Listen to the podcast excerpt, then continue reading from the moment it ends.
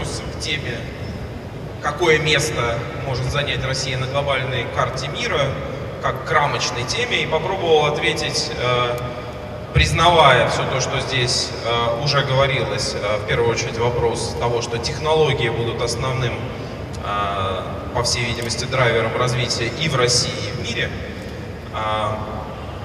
зафиксировать тот факт, что вообще-то говоря, каждый новый технологический пакет или технологический уклад, который в истории человечества приходил, всегда сопровождался тем, что можно назвать пакетом социальных технологий. Например, когда а, появились паровые машины, появился образ жизни фабричного рабочего, появилась новая модель семьи, появилась принципиально новая модель городской жизни. И в этом смысле и сама организация труда, которая а, была а, реализована в фабричной деятельности. И каждый следующий а, технологии, например, персональные компьютеры, которые фактически породили феномен фрилансерства, дистантной работы.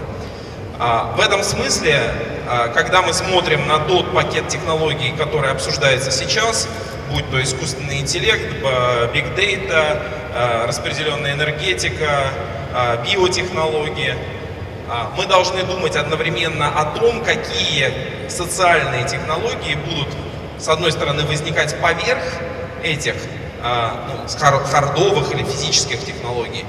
И какие социальные технологии позволят более эффективно использовать вот эти, а, ну, условно говоря, железные или материальные технологии. И отвечая на этот вопрос, мы в том числе должны зафиксировать тот факт, что вообще-то говоря, а, общество в настоящий момент находится в состоянии достаточно масштабного сдвига. На протяжении почти 400 лет э, истории про промышленной цивилизации основным движком была идея, собственно говоря, накормить всех голодных.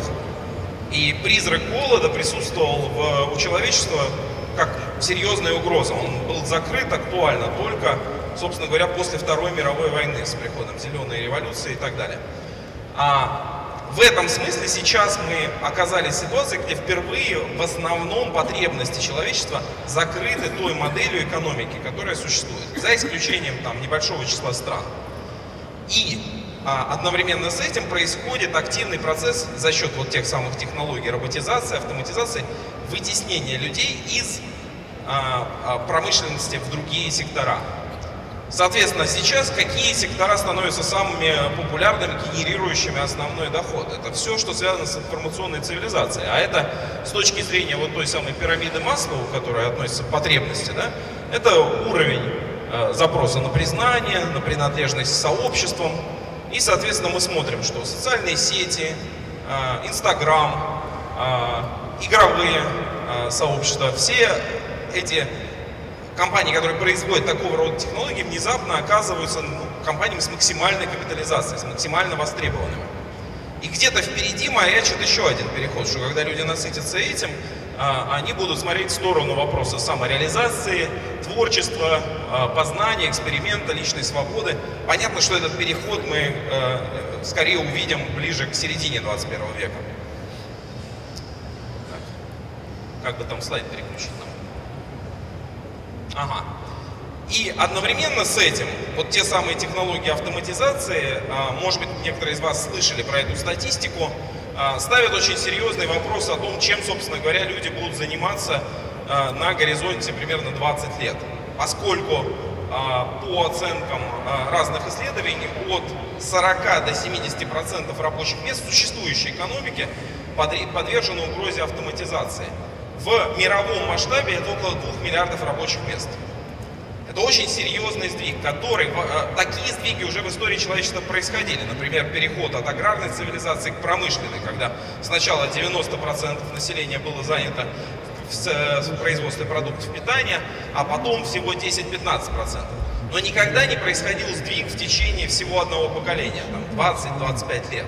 Вот сейчас мы весьма вероятно увидим вот это очень быстрый переход, либо, э, как второй вариант, попытка замедлить приход э, этих самых технологий, то, о чем говорил Евгений, когда он говорил про тему инквизиции, попытки управляемого технологического прогресса. Вопрос, получится ли это реализовать, когда независимо Китай делает на это ставку, США и другие крупные страны, и каждый из них пытается в этой технологической гонке выиграть. Если э, этот переход все-таки будет происходить, а это, вероятность этого достаточно высока, то, по всей видимости, экономика может измениться достаточно серьезно и будет меняться в сторону перехода людей в непромышленные э, типы деятельности, связанные в первую очередь с человекоцентрированными сервисами которые, по оценкам экспертов, могут занять до 50-60% рабочих мест в экономике. Это единственные сектора, э, которые невозможно и неэффективно автоматизировать э, человеческий труд, потому что там, собственно говоря, самое ценное – это само присутствие человека в этой деятельности. И когда мы смотрим на то, что это за типы запросов, которые в этой экономике возникают, а, Выясняется, что тут есть огромные, серьезнейшие рынки, в том числе обозначенные национальной технологической инициативе, которые стоит посмотреть. Ну, например, первый из них связан, с, э, собственно говоря, с тем, что будет являться ценностью в этой новой экономике. А, в чем состоит основная ценность или текущая капитализация таких компаний, как Facebook или Google? Она, по сути дела, состоит в том, что эти компании знают определенные сведения о вашем поведении, каждого из вас. И сейчас они фактически приватизировали ваши собственные сведения, вашу личность, аспекты поведения вашей личности, и именно на этом и строится их капитализация. Вот идея о реприватизации этих данных, о том, что они должны принадлежать самому человеку, может очень сильно поменять модель, как будет устроена а, экономика будущего. Это напрямую связано с такой темой, как блокчейн, как криптовалюты, которые могут действительно задать возможность измерять то, что сейчас не измеряется. Ну, например, насколько люди искренне или добры по отношению друг к другу, потому что это несомненная ценность.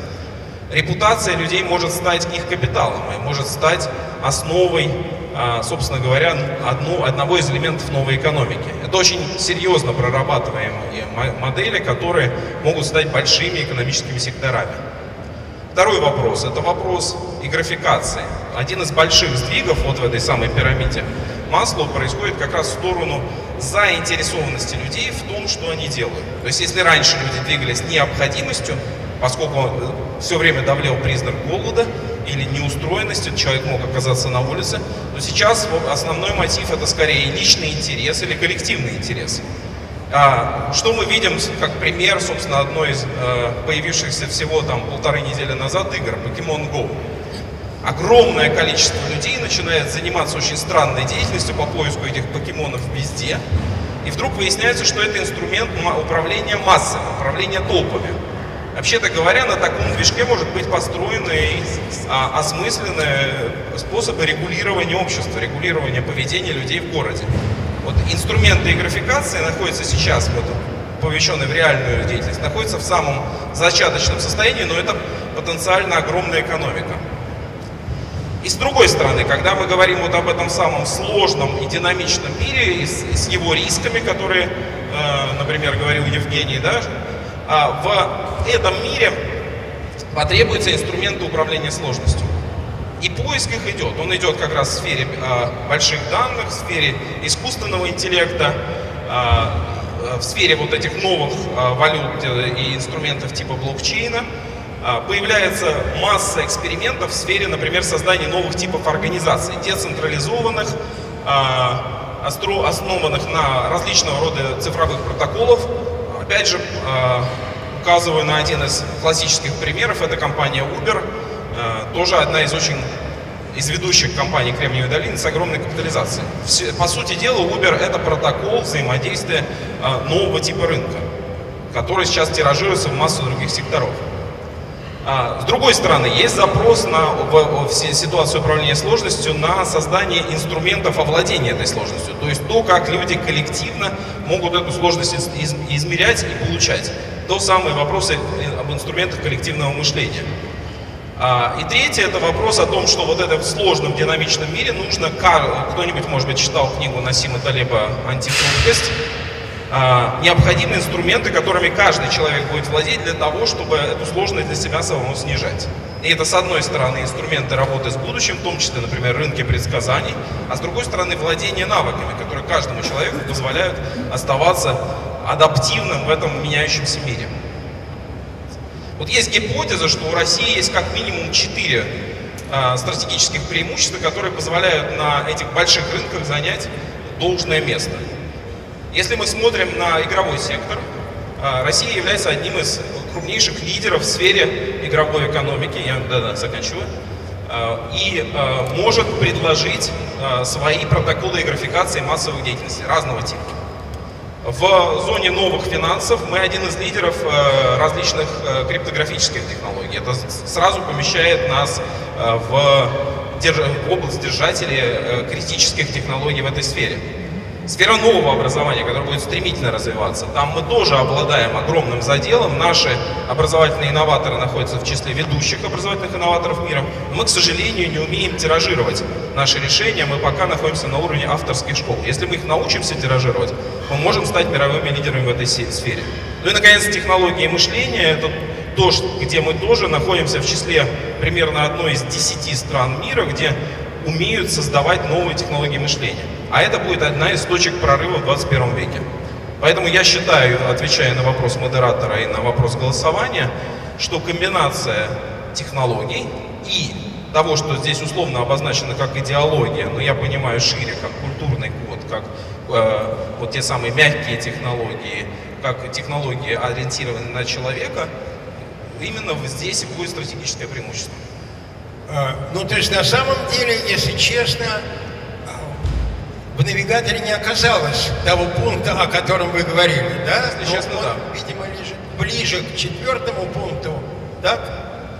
То есть вы высказываете за комбинацию третьего и четвертого пункта, да, профессор? Ну, я бы сказал, тут должен быть какой-то пятый, но если мы Хорошо, работаем... понял, да, спасибо большое, спасибо.